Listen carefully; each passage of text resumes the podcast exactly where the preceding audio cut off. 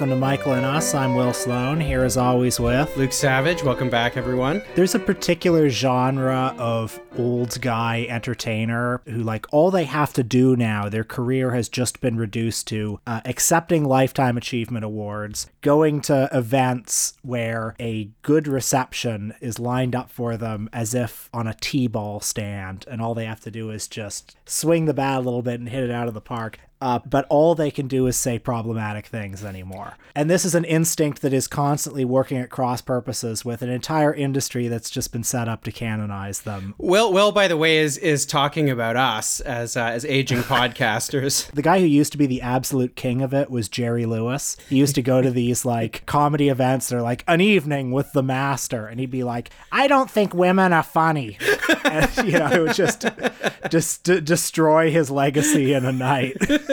and and there'd be people on the panels like younger comedians. They'd be like, "Oh, oh, but but surely you think Lucille Ball was funny?" And he'd be like, "Ah." Nah, nah, I don't think so. Never did care for it. yeah. Uh, he's passed on, of course, and so now the mantle's been taken up by John Cleese. I was reading an article this morning in the Hollywood Reporter called John Cleese Had Thoughts on Slavery at South by Southwest, oh. and it was super cringy. Oh so, my God. Pretty highly ranked among inauspicious headlines, that one. So, because of the pandemic, the South by Southwest festival, this enormous multimedia festival, it's been away for three years. And they decided to they decided to inaugurate its return by inviting John Cleese. I mean, it's it's it's incredible. They have any number of uh, more cutting edge events that they're doing. I mean, who else did they invite? Is Lucille Ball going to be in attendance? I think I think uh, Jerry Lewis's corpse, in fact, has has been brought out to accept a trophy. But yes, this was the first event of the first day. It was called John Cleese in Conversation, and it was a panel with him and three younger comedians, comedians of uh, generations under him. Uh, Jim Gaffigan, a Daily Show comedian named Dulce Sloan, no relation, and uh, Ricky Velez. And they're having this very cordial conversation until uh, about an hour into it when Dulce Sloan makes a comment about colonization, and Cleese starts going, You know, people forget that the British Empire was the basic political unit of organization for 6,000 years. The British didn't start colonizing.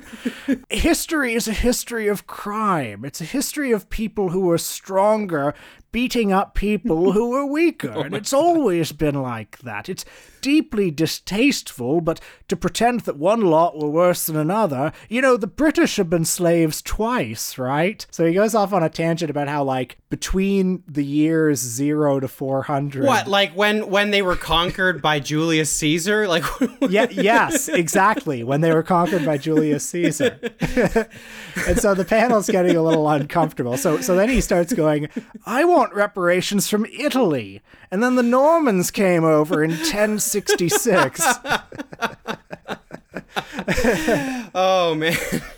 John Cleese hasn't gotten over William the Conqueror. He wants reparations for the Battle of Hastings. It, it, it's so funny because he's in his 80s and literally just, just John, John Cleese just getting incredibly triggered like every time he sees the Bayeux tapestry. All you have to do at that point is just come out on stage, just accept your plaudits. Uh, but you know, you, you got to hand it to the guy, prickly to the end. so, sorry, what is, what was the nature of this conversation they're having? Like to me, the bigger scandal here is that like why is John Cleese appearing at, at South by Southwest and what was the in conversation with? Like what were they talking about? How did the conversation turn to John Cleese soliloquizing about the history of, of Britons being enslaved? Well, it seems the event was just called John Cleese in Conversation, but he's joined by these younger comedians as if to suggest like uh, the b- baton is being passed from one generation yeah. to the next. We're starting South by Southwest off with, you know, we're paying tribute to the old masters and we're seeing the continuity because Dulce Sloan is a, is a black woman comedian. So it's as if to say there's the old generation and there's the new generation and look at how they respect each other. Let's see them trade ideas, trade wisdom that one generation has that the other doesn't. And I guess they were talking about comedy. They were talking about uh, their different approaches, their different backgrounds, and then she makes one offhanded comment about colonization and it just instantly launches him into this thing about how, you know, it's the repression Olympics these days. and, uh, the kids with their avocado toast are so easily triggered. See, this makes me miss, you know, the, the vintage John Cleese politics stuff where he was like ardent centrist. Like in the in the 80s when there was when like 15% of like Labor MPs defected and created something called the Social Democratic Party, which was for the 1980s a sort of like party of the militant center that was going to like transcend the class divide or whatever. Like Cleese used to do these like party political broadcasts where he would be in full Basil Fawlty mode doing the whole shtick of being like, why we need proportional representation is because this party yeah. get 40% of the vote, but they get 70% of the seats. Doesn't that seem strange to you? and then he, you know, pulled out a branch and started hitting his car or whatever. What was the last thing John Cleese did that was funny? A fish called Wanda? Yeah, I, I think it was. Yeah, what is that about from like 1991 or something? It was the year before I was born. It was 1988. so, so the last time John Cleese did something funny was uh, the Berlin Wall was still up. That's what you're telling me. I mean, your your mileage for Rat Race may vary. Uh, perhaps you perhaps you tittered during his appearance in Die Another Day, but I, I don't know. I think I think Wanda is a pretty good consensus pick. This was also on my mind too because J.K. Rowling has been causing another storm on Twitter today uh, and yesterday. She's been at it all week. Oh, about what I wonder. Yeah, I mean, I don't know what's going on on the British Isles. There's clearly been something in the water that's affecting everyone with over a million dollars who's an entertainer. She is that classic case of somebody who was just insulated from reality for 20, 25 years, received nothing but praise and kudos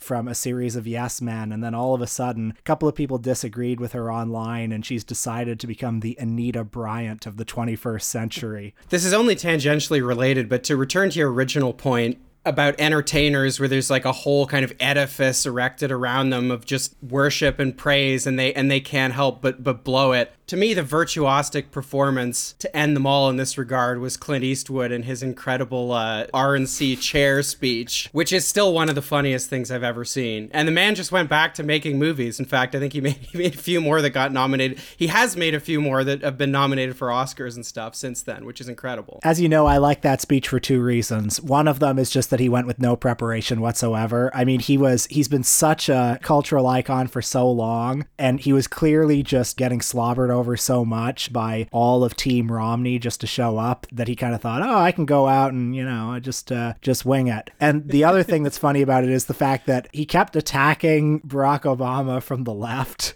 do you remember in that speech? There was the part where he's like, "And you're uh, you're flying your your gas guzzler plane." and there was the other part where he was like, "So many broken promises. You you promised to close Gitmo." Well, uh, we've got quite a movie to talk about this week. I say quite a movie because this feels like a real return to our roots. I've been craving something like this for such a long time. We've had so many digressions into uh, into new territory on this show, but this one feels like a vintage Michael and Us classic. You know, it's Man of the Year, it's swing vote, it's that kind of movie, folks. Now, it feels a little silly to talk about something like this, given everything that's going on right now. And you know, just to dig up a forgotten movie to bury it all over again, a movie that's that nobody likes and is doing nobody any harm. well, but as the great Leonard Nimoy once said, the world needs laughter. So let's that's get into right. it. it was lust at first sight. We're rolling. Oh, I know, baby. Love at first fight. I do not The international symbol for no. I do not want you to come near me again. Hey, wait, wait, wait, wait a minute. Wait a minute. So we're still on for midnight? It was a relationship that was doomed. Would you please find a station? Wait a minute. I'm looking for a song. To last forever. Our song, if you must know. MGM Pictures presents Michael Keaton. You have nice feet. Well, you know, I work out. Geena Davis. Did you just snort? Sometimes words just get in the way. Can you help me out for a sec? Sec? How do you say sex? Speechless. Shall we speak the unspoken language of love? You mean the kind only dogs can hear? Well, the movie is 1994's Speechless, starring Michael Keaton and Geena Davis. It is a bog standard romantic comedy of the era. could could not be more typical. It's such a typical romantic comedy that it feels kind of like the romantic comedy that would be playing in a movie, uh, Yes. like on a, on a TV. and it's especially like that because of the premise of the film, which is one of the worst high concept ideas I think to ever come out of Hollywood. Which is listeners may know that George H. W. Bush's strategist Mary Matalin is married to Bill Clinton's first election strategist James Carville. They romanced each other during the 1992 election, were married shortly after, and they've been married ever since. And that was a popular media story. In some circles, it still is a popular media story. Isn't there a TV show like based on their romance or something? I think they played themselves in some kind of TV show. Perhaps I'm conflating two things, but uh, some people listening will know what I'm talking about. After the 1992 election, they both became separately and together big media stars. They were always going on CNN. Uh, I think they were official CNN contributors, doing their crossfire shtick, but then, you know, they would go home at night and put politics aside and just have a loving marriage that lasts to this day. And this has been a source of endless fascination for some people. So fascinating that Hollywood made a romantic comedy on the premise, starring uh, two of the leading lights in 90s Hollywood. Yeah, so this movie is uh, partaking in many uh, annoying 1990s shticks that we've complained about on the show before, but one of them is certainly this kind of era of the backroom political strategist. You know, the, the archetype very much popularized in D.A. Pennebaker's The War Room, which of course includes James Carville along with George Stephanopoulos. This was a period where we were all just supposed to kind of wonder at the sorcery that happened behind the scenes, you know, with the speechwriters and the campaign hacks just toiling away on a diet of nothing but pizza and coffee in support of their respective causes. Now, I'm unaware before the 1990s of the culture being quite so obsessed with, you know, political apparatchiks. And I think one of the things you see in the 1990s and right up to the present day was the coverage of politics becoming sort of more and more meta. So it was more and more about the process and the speech writing. And instead of discussing the content of, of messaging and the actual issues that were, at play, everything was punditry. So everything became more and more about how's this going to play in the swing districts or whatever. And as ordinary media consumers, you too were trained, you know, you, the public, we, the public, were kind of trained to think that way as well. So this was kind of a point where politics was almost self consciously becoming a spectacle, and you were actually being encouraged by major news networks and by movies like this one to kind of think about it that way. I think to some degree, too, it was also fueled by the particular circumstances of the Bill Clinton candidacy and ultimately presidency, because you'll remember that the 92 primaries were such a roller coaster time for the campaign. You know, he got the name Slick Willie, he got the name Comeback Kid because of his seemingly supernatural ability to survive all of these scandals that would have sunk anyone else. The Gennifer Flowers scandal, the I didn't inhale scandal, all sorts of things like that. And so somebody like Carville got this mystique around him as the wizard who was able to manipulate it. And the fascination is fueled by like sort of the media and I guess to some extent the voters enjoying the manipulation. They enjoyed that they knew the spin was just spin, but it was done with such panache. Well played. And this movie is really trading in that sensation. Yeah, absolutely. And and in many ways this is actually a deeply cynical movie. Like one of the reasons why I think it's so funny and why even though it's just I mean, don't misunderstand me here. This movie is an absolute shit sandwich. It is one of the worst it's one of the worst things that we've watched in quite a long oh, time. I, I didn't hate it that much. I don't know. It's like, for God's sake, there's so little there. I mean, I, I don't I don't think I don't think it's objectionable. I just think it's incredibly facile and paint by the numbers. Yeah, and and, and I want to and I want to come to that in a little bit. I mean, this movie kind of like like Man of the Year with Robin Williams sets up a premise and then is so lethargic that it refuses to even execute its own premise. And then by the end, the politics stuff is almost just kind of incidental. the movie is boldly lame. It is heroically unwilling to be smart or interesting. It's a somewhat provocative premise that it consistently pitches just on the level of the worst sitcom on TV. Yeah, and running through it really is, you know, it has that co- kind of politics, what a concept thing that just sort of like, oh, look, it's they're doing the politics stuff. Isn't that cool? The campaign bus, etc., etc. But fundamentally, it's it's not a film that's actually that interested in politics, and it just kind of portrays politics as sort of boring and, and corrupt. Anyway, we can come to all that, but let's uh, let's walk through the plot a little bit. Well, this will be pretty quick. Michael Keaton and Geena Davis star as speechwriters on dueling Senate campaigns in Texas. You can see where this is going. He's a Republican, she's a Democrat. Uh, they meet cute, they feel romantic sparks. They don't know what the other does for a living. Their conversations start infecting each other's work in bizarre ways. Is, is there is there somebody on the inside? Do we have a rat here who's who's leaking this stuff? And they don't know until they appear together at the same event. Uh, they're, they're at a Texas school where they uh, deliver a panel discussion on the inner workings of political campaigns, and a bit of a comical scene there where they start kind of airing their grievances in front of a wide-eyed politics what a concept audience. so that's Act One. Yeah, there's a really great scene early on. I guess it's their very first encounter. One of the th- sort of recurring things is is that they're both insomniacs, and I guess that's just part of this idea that like both of these characters are so energized by politics, they just can't sleep because their brains are just undergoing so many rotations every day as they're thinking about, you know, the latest polls or, or whatever. But so they can't sleep, and both of them go down to like the pharmacy or the, the gift shop or something in the hotel they're staying at, and they both grab the same item. And both of them being spin doctors, they both come up with uh, increasingly ludicrous yarns. There's a sort of arms race where she says that, you know, her, her child is sick and needs it, and then he responds that, you know, his grandma is sick and she just had an operation. Then she challenges him, puts him on the spot by saying, "Oh, what kind of operation?" And you know, then he's kind of uh, he's kind of flat-footed, and he starts talking about how his grandma had liposuction. Anyway, hijinks ensue. A few more barbs are exchanged, and then wouldn't you know it, they decide to split it in two. So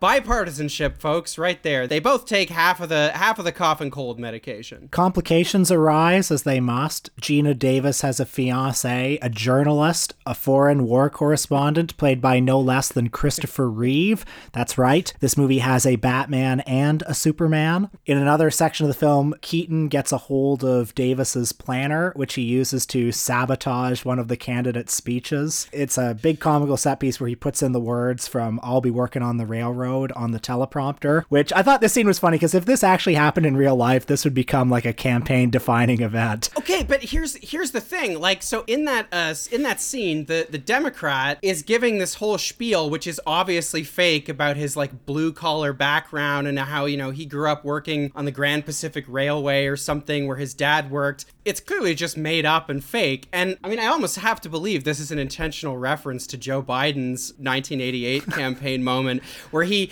not only plagiarized a speech by the Labor Party leader Neil Kinnock, but plagiarized a speech where Kinnock is specifically talking about his upbringing in Wales in a coal mining community. And Biden just sort of tweaked all the references to make them a little more American. So he was also plagiarizing Neil Kinnock's life story. And it's it's pretty much exactly like that. Yeah, that incident would have been fresher in the popular memory at the time, so it probably was inspired by that.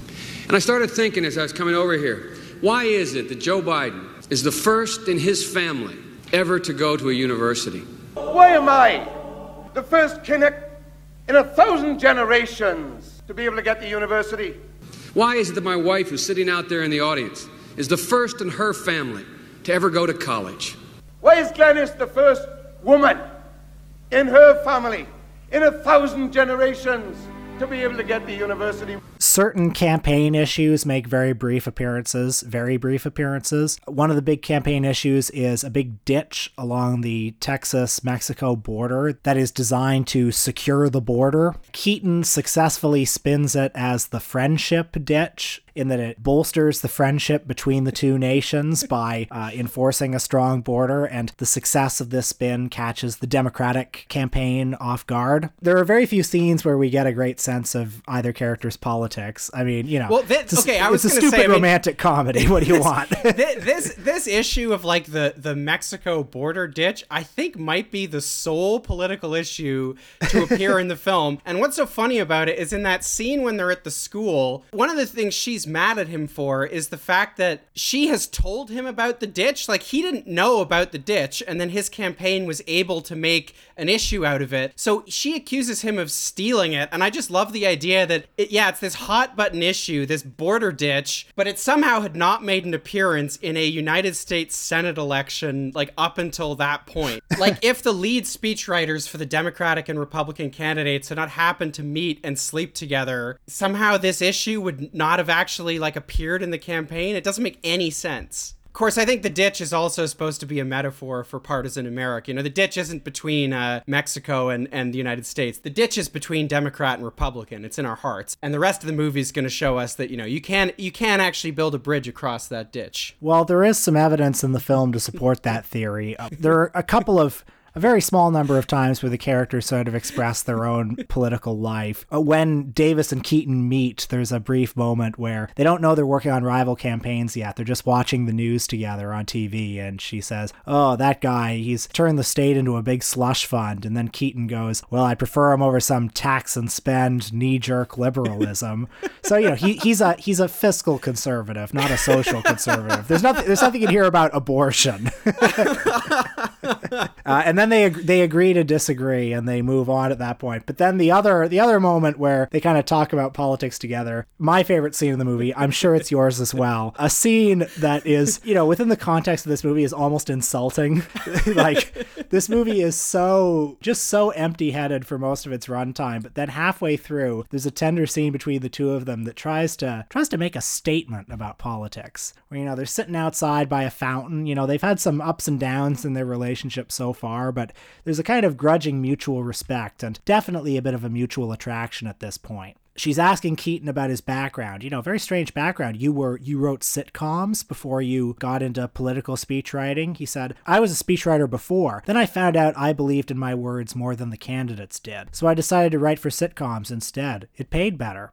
I would have liked to have heard more about that because that implies that the Keaton character is a true believer. You know, this guy, this guy's Dinesh. This this guy's on the right flank of the party, and he like got into the Republican Party for like all the right reasons, and he got frustrated that all these you know rhinos, these uh, centrist frauds like George H. W. Bush were coming in and watering things down. But the, the movie tragically does not explore that possibility. Well, so interestingly, this movie came out in December of 1990. 1994, which I believe is is mere weeks after the Republican landslide in the midterms, where Newt Gingrich ran on his contract with America. But of course, like uh, Geena Davis and Michael Keaton, Bill Clinton and Newt Gingrich would go on to show that it is in fact possible to work across the partisan divide. You know, not everything in Gingrich's contract of America got passed, even with the Republican majority. But through cooperation across the partisan divide, you know, Bill Clinton passed the Personal Responsibility and Work Opportunity Act, which was essentially just a carbon copy of what Newt Gingrich wanted to do to welfare as well. After the 94 election, of course, Bill Clinton's personal Rasputin, Dick Morris, famously said that uh, the administration's strategy for dealing with Gingrich was going to be to fast forward the Gingrich agenda, which was going to make Republican issues, quote unquote, less appealing. So you were going to defeat the Republicans by just like stealing all of their moves and passing much of their agenda. Morris, in fact, created a back channel to the Republican leader of the Senate, uh, who was a guy called Trent Lott, who was actually a former client of his, and uh, apparently told him quite giddily, We'll pass everything you guys want to pass. So this movie was actually quite prescient in some ways. So I do I do think actually the timing of this movie is quite significant because I think it really comes out of an era where if people think back to the Clinton era, they think of a time that was intensely partisan.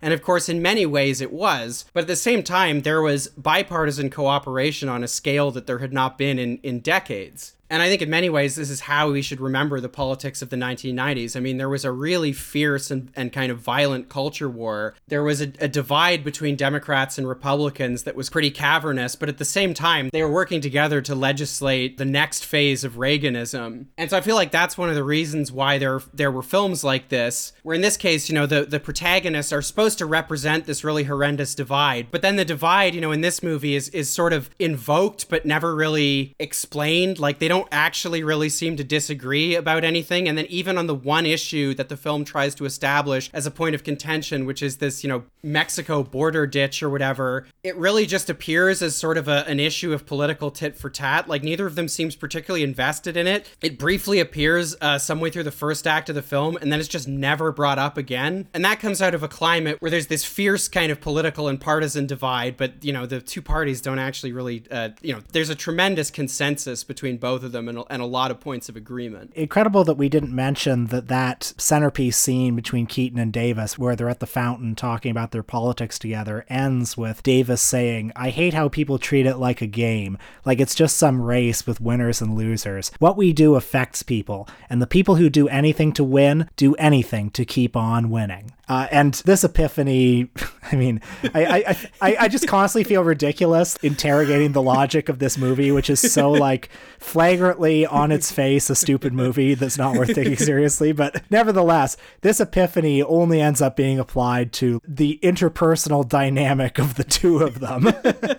well, because then after that, he says, Wow, that's the most, I haven't heard anybody speak that way in a long time. You should run for office. And she does. She decides at the end to run for office because it's going to be her time. After I got done watching the movie, because I was looking for something to think about, anything to think about, I, I started researching the relationship between Mary Matalin and James Carville. Did you know that they collaborated on two separate books about their marriage? You know, Tolstoy got War and Peace done in one book, but these two had to do it in two. Uh, the first one came out in 1995 and it was called All's Fair Love, War, and Running for President. I didn't find a lot of reviews of it, but I did find Gore Vidal's review in the New York Times. Uh, he was slumming a little bit reviewing this, but he seemed to, he seemed to have a pretty good time with it. Uh, one paragraph that he wrote read, "Words like liberal, conservative, and radical mean." Okay, I won't do a Gore Vidal impression. he says, "Words like liberal, conservative, and radical mean absolutely nothing in this text any more than they do in American politics. The only radical note struck in the campaign was by Pat Buchanan when he prescribed a religious war for us." This certainly promises to liven up future elections, should any be held, of course. That's a very Gore Vidal touch. yeah. If All's Fair has a subtext, it is that the cost of electing one of two, or even three, essentially interchangeable candidates is not only too high, but potentially divisive when Cross confronts satanic condom. Now, uh, some years later, in 2014, Mary Matalin and James Carville collaborated on a second book called Love and War 20 Years, Three Presidents, Two Daughters, and One Louisiana Home. And an awful lot of money. the Louisiana Home, by the way, was one that they purchased in the late 2000s to, uh, according to them, help with the economic recovery of New Orleans. So, isn't that. Isn't that generous of them? I, I love the I love the noblesse oblige of that. They're like, look, we could live in Maryland or something. You know, we could live in one of the nation's most expensive area codes, but instead we decided to buy, you know, a twenty million dollar mansion or whatever in New Orleans. And then and, when we sell it for fifty million dollars in yeah, ten years, yeah. that money's going to trickle down back into the community. You know? yeah, you proles should thank us. I couldn't find any really serious reviews of this book. I kind of feel like it passed without much notice, but I did find an excerpt that Politico ran. Uh, it's structured like a dialogue between the two of them. It quotes him, it quotes her, quotes him. I'll just read a couple of excerpts from it. Here's how they describe the marriage. Uh, Carville says, Many people thought it was some kind of stunt marriage. No. Many people thought it was some kind of stunt marriage, but we knew what we were getting into. Sure, we have the Republican versus Democrat dynamic, sleeping with the enemy or whatever. But what two married people have ever been exactly alike? How boring. Mary says James led the charge for the wayward, I never inhaled, southern fried but elite educated Bill Clinton. I was the one who stood by the ultimate statesman, George H.W. Bush. So a seemingly impossible romance between two oddballs became gussied up as the story of a modern day Romeo and Juliet on the road to the White House. We didn't encourage or discourage it, we just went with it. Uh, Carville says, as with any marriage, part of the trick is realizing you can't change your spouse even if you wanted to. Mary will watch Fox News or listen to Rush Limbaugh. I'll head to another room and flip on Sports Center. I rarely watch her when she's on television, and I'm pretty certain she rarely wastes a minute watching me. That doesn't mean I'll ever quite understand Republicans. Finally, uh, Mary Matalin says, this is the key part. In our 23 years together, there have only been three events that have threatened permanent separation. One, my going back into the White House in 2000. Two, the Iraq War. And honestly, the most troublesome, three, our disparate views of the animal kingdom.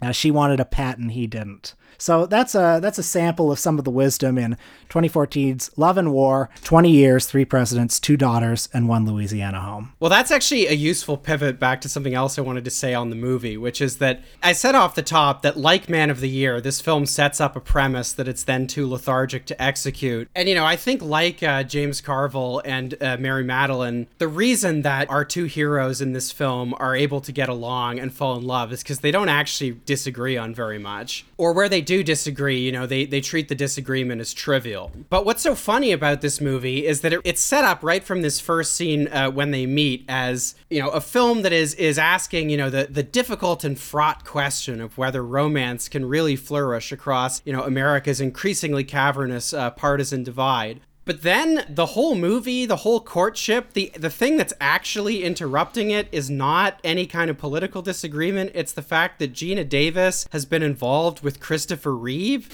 So there actually isn't like a like an ideological impediment to their love. It's just the fact that like there's a hotter guy who's like who's cour- who's courting her and who also seems more interesting. Like he's a war correspondent. You know, he's he's handsome. He kind of seems like boring, but you know, Michael Keaton doesn't doesn't seem particularly interesting either. So it's like those are the actual stakes of the movie, not anything that they, you know, disagree about. So the, the really at the end of the day, the movie is not even really providing an answer to its own question. It's it actually is just a paint by the numbers rom com where you know a lot of the politics stuff is almost sort of incidental. It's it's as if somebody took a rom com script and they were like, ah, there's not quite enough here. What's a thing in the 1990s that people care about? Ah, well, people seem to like that film, The War Room, and you know people seem really into this whole James Carville, Mary Matalin thing. So what if we smash the two together? Yeah, it's got to have a high concept, just like how uh, every action movie was like, what if Die Hard was on a cruise ship? Or what if Die Hard was in a school or something like that? This is,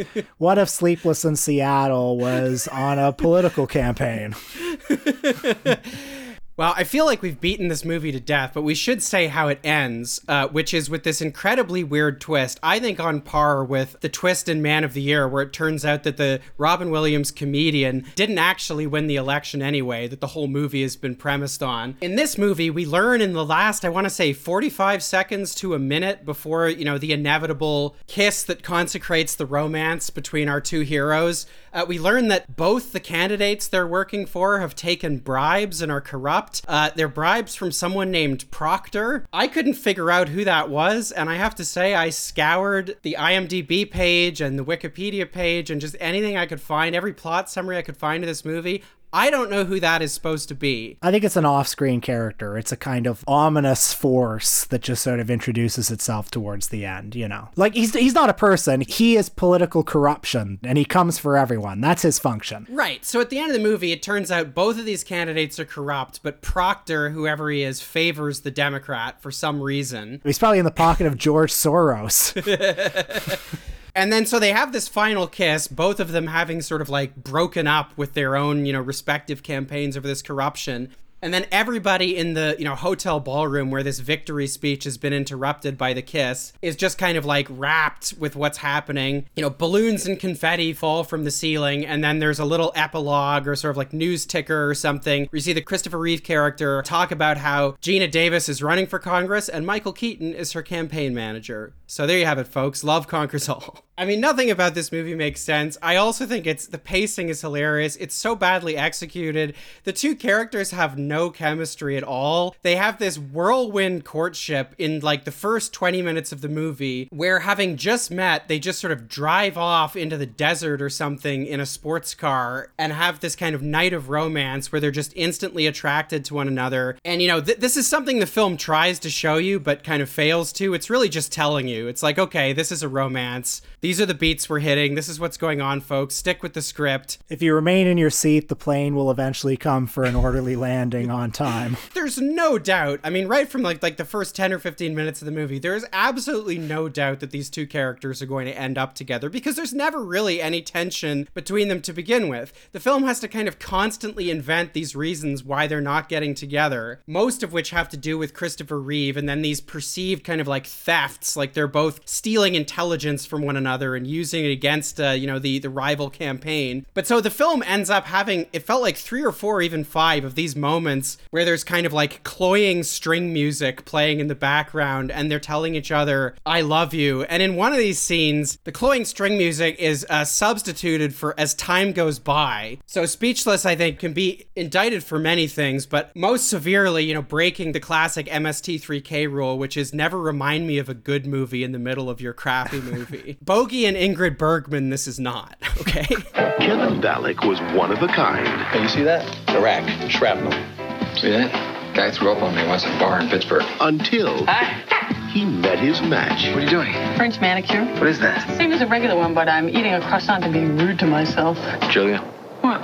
I want to tear your clothes off. On an unrelated topic, I just read Ben Burgess's recent book about Christopher Hitchens. Like you, I've been a long time, um, I wouldn't say devotee, but uh, Christopher Hitchens has been a long time subject of interest and frustration for me. So I was very happy to read an intelligent book about him that did a good job explaining exactly what his political evolution was. But reading that Gore Vidal book review, I was reminded of Hitchens' classic article about Gore Vidal, which was published in 2010. It was called Vidal Loco. It was published in Vanity Fair, and this was Hitchens' revenge for uh, Vidal snubbing him at a party which is footage, by the way, that you can see in the documentary Gore Vidal, The United States of Amnesia. There was actually a camera on hand to capture Vidal zooming right past Hitchens on camera as he was trying to talk to him. But Hitchens retaliated with this hatchet piece article. And I just wanted to share this passage, which I which I think is very funny. Uh, Hitchens is trying to build a case for why Vidal has sort of gone off the deep end. He's lost his trademark wit. He's gone into crackpot territory, just a very sour old man. Uh, he's just read an interview